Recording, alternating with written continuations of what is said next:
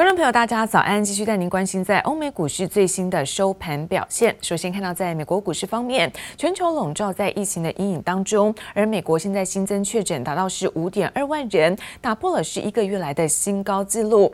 目前累计呢，病故人数突破了二十万大关。而市场同时关注在联准会主席鲍尔在国会的听证会的发言，而鲍尔承诺会动用所有工具来支撑经济，因此也使得美国股市在重挫之后，亚马逊大型科技股领涨，那美股四大指数中场是反弹走阳。我们看到道琼部分收盘上扬了一百四十点，涨幅部分呢在百分之零点五二。科技股纳斯达克上扬百分之一点七一，收在是一万零九百六十三点。S&P 五百指数呢在三千三百一十五点，涨幅部分也有百分之一点零五。费城半导体上扬是百分之一点二一，收在是两千一百八十点。好，再来看到是欧洲的相关消息，投资人担心。出现第二波的这种新冠肺炎的疫情，而欧洲看到三大股市在前一天重挫之后，那卖压的部分稍微有做一个趋缓，不过中场还是看到这种涨跌互见的表现哦。可以看到，在德国部分小幅度反弹是在百分之零点四一，不过法国股市依旧盘下震荡，收低是百分之零点四零。Together with all hospitality venues, they must close at 10 p.m. We reserve the right to deploy greater firepower with significantly greater restrictions. 英国新冠肺炎疫情仍然严峻，每天平均新增确诊数逼近四千人，短短一个月增加超过三倍。首相强生宣布，周四起提高防疫措施，除了餐厅、酒吧提早打烊，更要求上班族在家工作。新禁令甚至可能维持长达半年。But unless we palpably make progress, we should assume that the restrictions I have announced will remain in place for perhaps six months. 不过，强生也强调不会进行全国封锁，避免让经济再受到冲击。但美国疫情更不妙，周一新增确诊五点二万人，创一个月以来的新高。美国联准会主席鲍尔周二起一连三天出席三场国会听证会。鲍尔坦言，美国经济复苏还很漫长。Economic activity has picked up from its depressed second quarter level when much of the economy was shut down to stem the spread of the virus. Both employment and overall economic activity, however, remain well below their pre-pandemic levels. And the path ahead continues to be highly uncertain. 鲍尔在众议院金融服务委员会听证会上重申，会动用联准会所有的工具支撑美国经济成长，更呼吁国会尽快通过新一轮经济刺激方案。同样引起市场关注的电动车大厂特斯拉电池日发表会登场。I think this is a really important day for them to really share where their technology leadership really is compared to to other folks. You know, when we look at, um, you know, the highest leverage point within the the EV powertrain, it really is the the cell technology. 本来应该好好大秀一番，但执行长马斯克却先泼了一盆冷水。马斯克前一天在推特上宣布，电池日当天公布的新产品，至少要等到二零二二年才会大规模量产，也让投资人大失所望。记者陈一凡综合报道。今年是联合国成立的七十五周年，由于爆发了新冠肺炎疫情，这一次看到大会的各国领袖是不亲自参加，改成透过了预录影片来发表演说。美国总统川普预告呢，他在演说中对于在中国态度强硬，而中国国家主席习近平提到，任何国家不能够搞霸权，不能搞霸凌，甚至不能够霸道。他说，不是拳头大就赢。好，显然这段话意有所指，暗批美国。And the COVID-19 pandemic has laid bare the world's fragilities. We can only address them together. 联合国欢庆七十五周年，却因为新冠肺炎疫情，各国领袖透过预录影片致辞，美中之间暗藏炮火同样猛烈。面对新形势、新挑战，我们必须严肃思考：世界需要一个什么样的联合国？中国国家主席习近平提出的四项建议，第一项就要联合国主持公道。联合国要主持公道，大小国家相互尊重。习近平录制演说时用词还算客气，实际上他这次全文声明还提到，任何国家都没有包揽国际事务、主宰他国命运、垄断发展优势的权利，更不能在世界上我行我素、搞霸权、霸凌、霸道。明显批评的对象就是美国。他更强调，不能谁的拳头大就听谁的，同样在批美国对中国施压。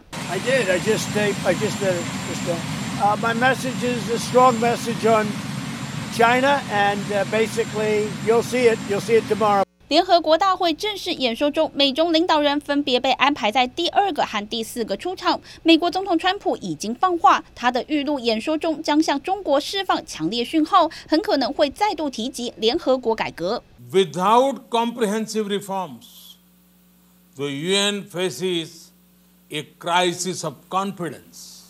No matter who you are, if you violate the UN arms embargo on Iran, you risk sanctions. By these actions, we have made very clear uh, that Every member state in the United Nations has a responsibility to enforce these sanctions. 美国打着联合国的旗帜，恢复对伊朗的制裁，宣布对伊朗国防部和委内瑞拉总统马杜罗等二十七名人士和实体实施制裁，但片面宣布联合国喊无效，也直接挑战这个有一百九十三国的组织在全球事务中的功能和主导性。记者王新辉、邓邦冠综合报道。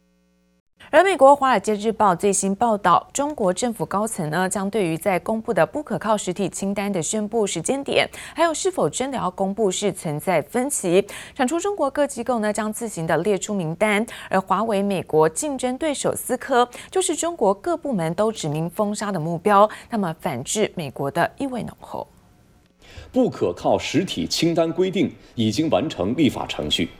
经国务院批准，不可靠实体清单规定已于九月十九号在商务部网站公布。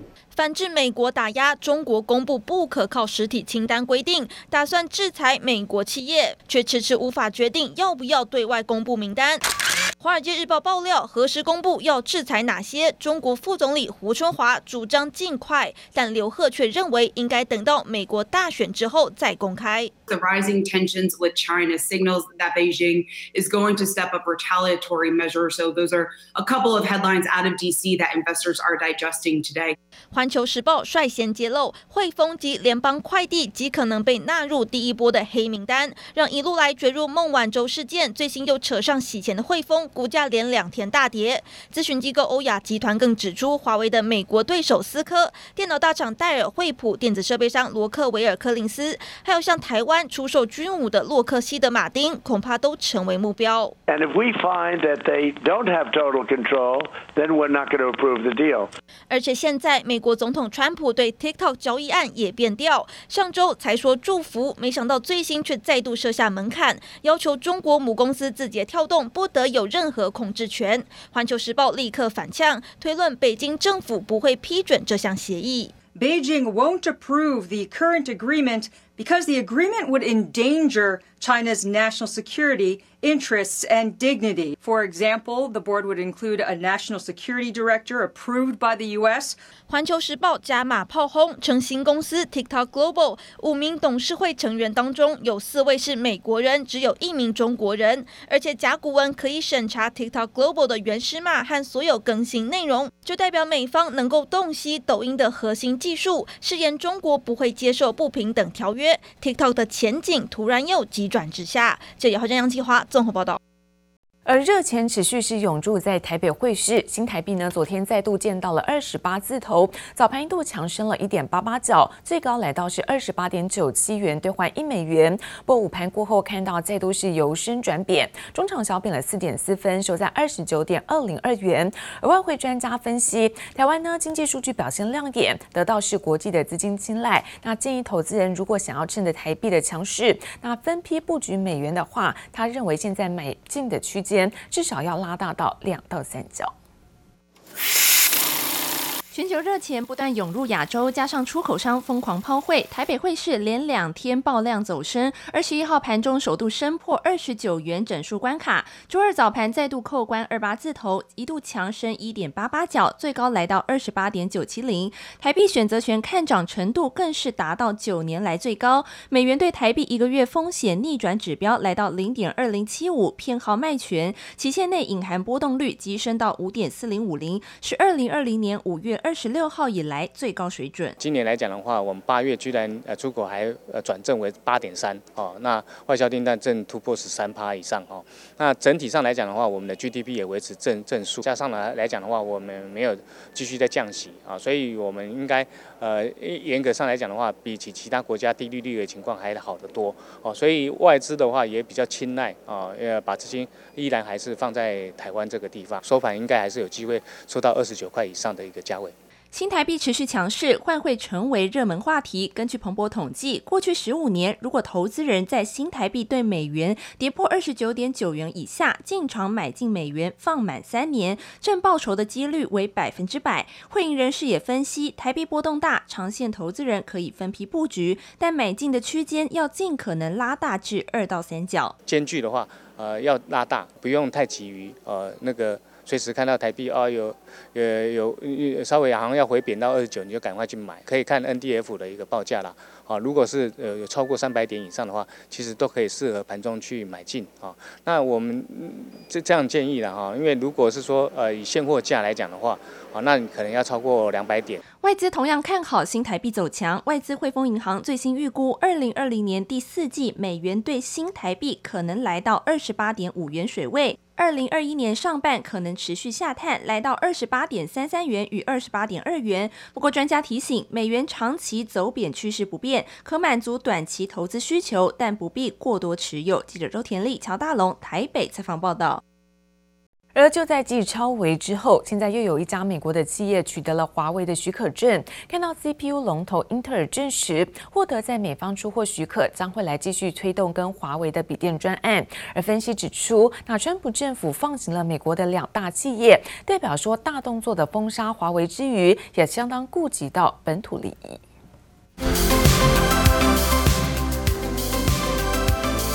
十四寸大视野荧幕，轻薄外观十分抢眼。华为新推出的笔电搭载了刚获得继续供货核准的超微 AMD 处理器，而 CPU 龙头英特尔也紧跟在超微之后取得华为的供货许可证，和华为的笔电专案将继续推动。这两家公司不只是全球前两大 CPU 厂，更是美国半导体的指标。川普政府同时放行两大美国企业，代表大动作封杀华为之余，还是相当顾及本土利益。两家的公司像 Intel，他们其实呃跟华为的一个出货这样的一个呃产品哦，基本上都属于呃 PC 或电脑，甚至呃伺服器相关哦。那这个跟所谓的五 G 相关的产品哦，其实可能都呃没有直接这样的一个关系，在维护整个美国企业的利益利基准点之上，又能够精准的去呃制裁华为。川普严格控管华为 5G 产品，市场关注接下来白宫是否会放行全球手机晶片龙头高通。如果许可通过，势必会牵动台湾手机晶片一哥联发科的后续出货动态。另外，分析师也点出，英特尔获准供货华为，有利于台湾供应链后续出货，不管是半导体或是中游的厂商都有机会受惠。相关的厂商如果能够出货的话，台湾这边供应链代工的厂商，不管是半导体乃至于呃中游的这种 PCB 相关的这些公司哦，其实也是会受惠的。但，后续要留意的就是有关于呃高通这边也提出申请啊，甚至台湾的台积电、联发科啊，这个相关的这个半导体的厂商。呃，美国政府这边的态度会是怎么样？我想是个观察重点。不过，CPU 只是笔记型电脑的零组件之一，包括面板、记忆体和 CMOS 图像传感器，目前还是无法供应华为的情况下，华为的出货还是将受到很大影响。目前，华为供货许可证，川普政府一个一个严格审查，后续也将牵动全球科技业的订单与版图。记者刘志柔、黄明旭台北采访报道。